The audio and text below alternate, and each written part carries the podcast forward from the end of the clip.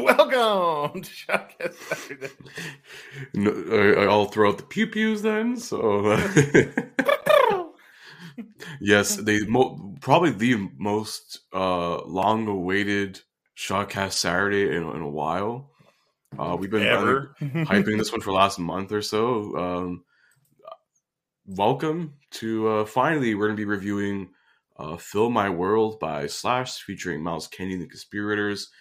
As of right now, as of this recording, the latest single from the upcoming fourth Conspirators album. Yes. Unless Slash decides to be like, listen, I'm just going to drop a third one on these guys. So more work for them. He does a quadruple album in one go. I mean, who knows? That probably would end up being Slash's snake bit. Would have done like a quad album. If anybody was gonna. Yeah, and he's gonna name it after each one of his snakes. Oh Lord, does he still have snakes? Probably. It's Slash. I don't know. I mean, he has snakes, and he posts about snakes doing very sexual things on Instagram. So, come on, buddy. Come on. I was gonna say, if anything, we all know Slash is a Slytherin. So, yeah, we get it. We get it. He's about that Slytherin thickadash. Yeah. Ooh, we hope you guys are having a good weekend. Thank you for taking time on Saturday to join us. Let's get into the song. We don't fuck around on Shotcast. Hell no. Well, I said let's get into the song. Now it's not playing. I need to turn the volume up. That'd probably help. Yeah. I just want to say this riff is a hook in itself. It's a Slash riff, man. These Slash riffs literally are ingrained here. Like the guy doesn't know how to not make a bad riff because he only makes good riffs. You know, like I know, man. This is great. I mean, like this hooked you in from the get go with this fucking riff, kind of like "Sweet Child of Mine." Yeah, how it opens with that killer fucking iconic at this point riff. Oh yeah, but. Yeah, man, this is fucking.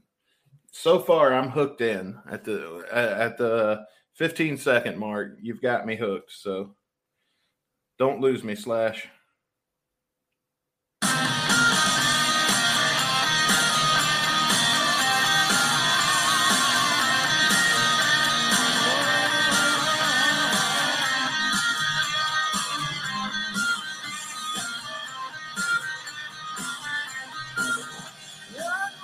It's been 5 years since I've seen your face. What song is that? What, fucking Barenaked Ladies? Yeah. It's been a long week since you looked at me. No. It's been 5 years since I've seen your face. She's a something without a trace. And now we're left with the Homecoming Queen by Hinder. I think. Oh, wow. They actually had more than one song. Oh, yeah. Hinder had a few good songs. I didn't play none of them on the radio because, like, you know. Actually, I don't know if that's the. I don't know. We'll figure it out.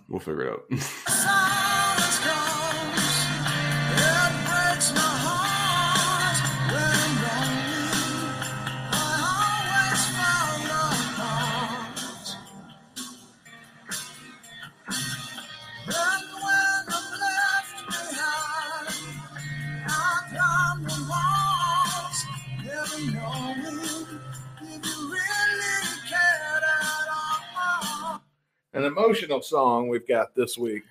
Yeah, fun fact. Actually, I was doing a little bit of research. It's apparently written from the perspective of a dog.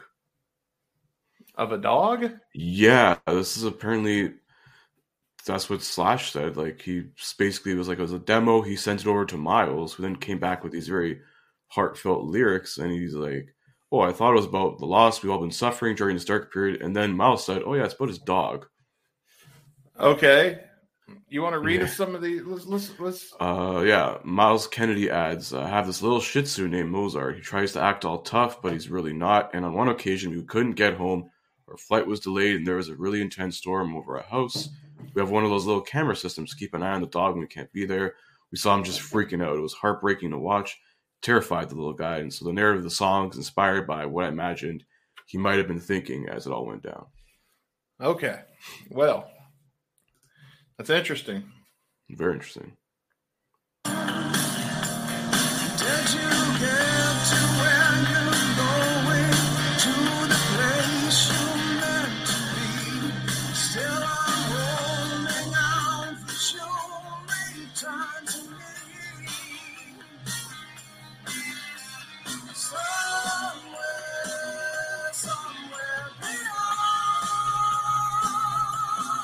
All right, here we go.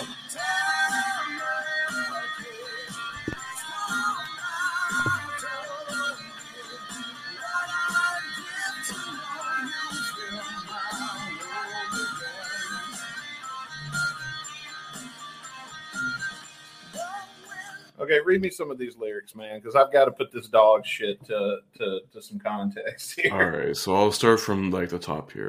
And when the silence comes, it breaks my heart. When I'm lonely, I always fall apart, and when I'm left behind, I climb the walls, never knowing if you really cared at all. Did you get to where you're going, to the place you're meant to be? Still, I'm holding out that you'll return to me somewhere, somewhere beyond. And then the chorus, turn the key, please come back to me. What I'd give to know you'll fill my world again. Huh. So yeah, definitely, you see like climbing the walls, doing others, all this other shit, you definitely can see how it gets from like that perspective. But you can take it from so many other different perspectives too. It's not just that. Yeah, but I see the point now. Makes me think of when I come home, like they say cats are a lot more independent, but every time I come home, I have to have a chair by the door, because as soon as I open the door, my cat is sitting in the chair by the door with his head out waiting for his pettings, his welcome home pettings. Here's the footsteps coming from a mile away. Oh, dude, I know, because like, when I lived in my old house with my ex-girlfriend, I've seen what happens. And like, he hears the key go in the lock and then he runs. Like, he'd be at the other side of the house and he would run to jump into his chair by the door so that he could get his welcome home pettings. Yeah.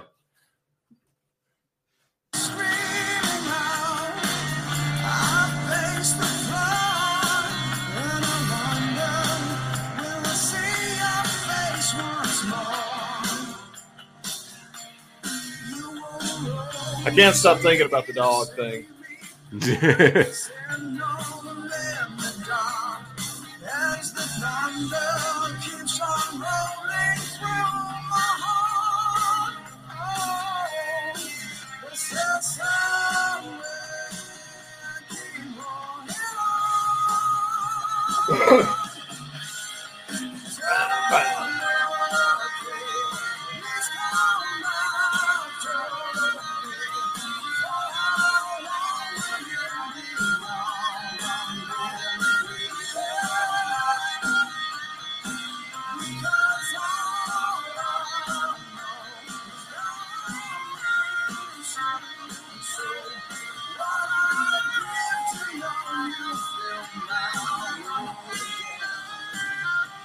All right, read me some more lyrics because the dog thing has me intrigued.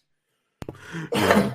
All right, so we'll start verse 2. The wind is screaming out, I pace the floor, and I wonder, will I see your face one more? You were always here to save me, like a sentinel in the dark, as the thunder keeps on rolling through my heart. But still some way, I keep holding on. Turn the key, please come back to me. For how long will you be gone? I'm barely breathing because all I know is that I miss you so. What I give to know, you'll fill my world again. Okay. Wow. Man, I don't know if this has ruined it for me or if it's made it better for me, because now I feel bad for the dog. I feel worse. I feel like it's just like it's a funny story how like it's, you know, that's like the sort of what it's supposed to be written from that perspective, but like I think it's also good in the way that can be applied to a bunch of other different perspectives. Oh yeah, I'm digging it for what it's worth. I think like just even like the way the riff is, and just even lyrically wise, it's a very like sentimental, slightly emotional even kind of song too. Oh yeah.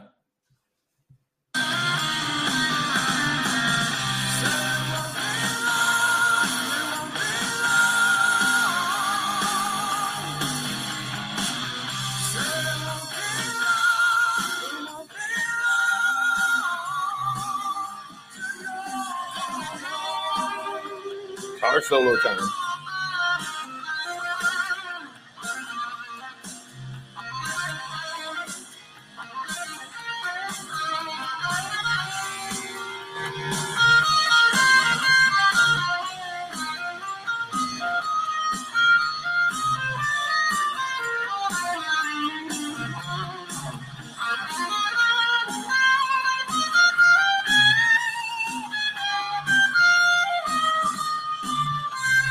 I'm digging this. I mean, it's a perfect solo for like this type of song, so.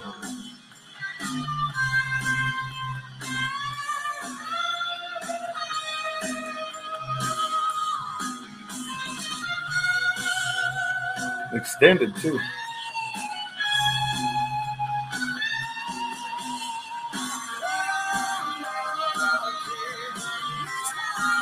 I am looking forward to what else we're going to get on this album. Yeah, there's definitely some good stuff coming. Have they released the track list yet? There is. I'm pretty sure on Wikipedia. I'll double check. All right, we'll check that out in just a minute.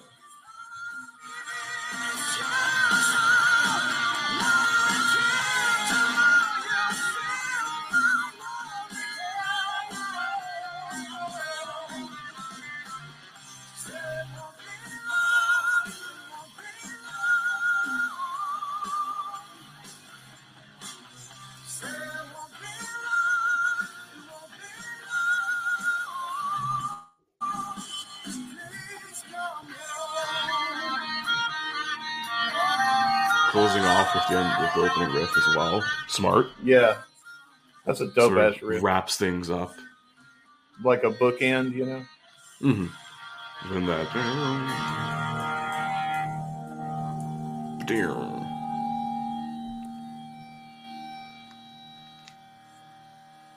Fill My World. Slash Miles Kennedy, The Conspirators. The whole gang is back for that song. Damn right, son. So, yeah, man, final thoughts. Let's talk about it. It is a pretty good song, man. I can't complain. Like, I on first listen, I really like this one. Even now on this, like, I think, like, my second or third listen on this song, I really, really like it. It's good when, like, Slash does something that isn't just, like, oh, hard rock, talking about fucking drinking and smoking and shit all the time. Like, when he does something nice like this, when he does, like, some, like, sort of something ballad-esque, but, like, something that's, like, you know, sentimental, emotional from the heart. He does it really well. And there's a few other songs I know we'll get to in the future, for sure, from previous Conspirators albums, where he actually does a really good job of this, like, kind of ballad-esque type stuff there. But this one, he does a very phenomenal, very good job, man. Phenomenal, I think, maybe a bit of an overstatement, but it's a really good song.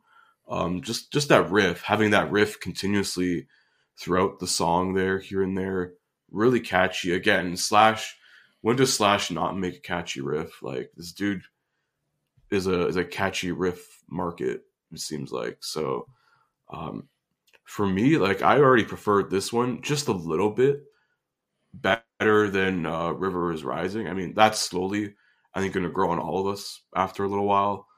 Yeah. This one's already, like, one of my favorites on this album. This album hasn't even fully released yet. It's almost a 4-star song for me, actually. You know what? Fuck it. I'm going to go 4 out of 5 on this one. I actually really dig this one. I definitely will listen to it a lot more. It's definitely going to be one of my more listened to Slash songs. Yeah. I have similar opinion.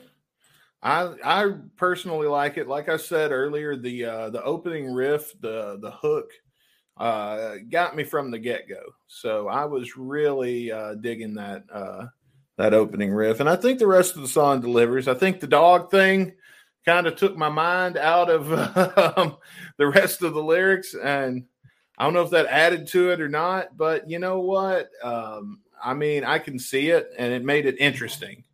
For me, I'm going to go a little more than 4, though. I'm going to give it 4.5 because I can see me adding this to the playlist. This is something I want to hear again. Oh, yeah. Again. I do like it better than The River Is Rising.